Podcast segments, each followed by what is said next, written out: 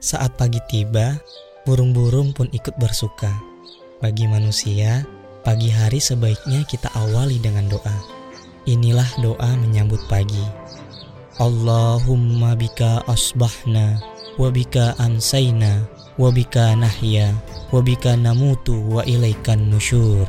Ya Allah, karena Engkau kami mengalami waktu pagi dan petang dan karena Engkau kami hidup dan mati dan kepadamu juga kami akan kembali. Podcast ini dipersembahkan oleh Partai Solidaritas Indonesia.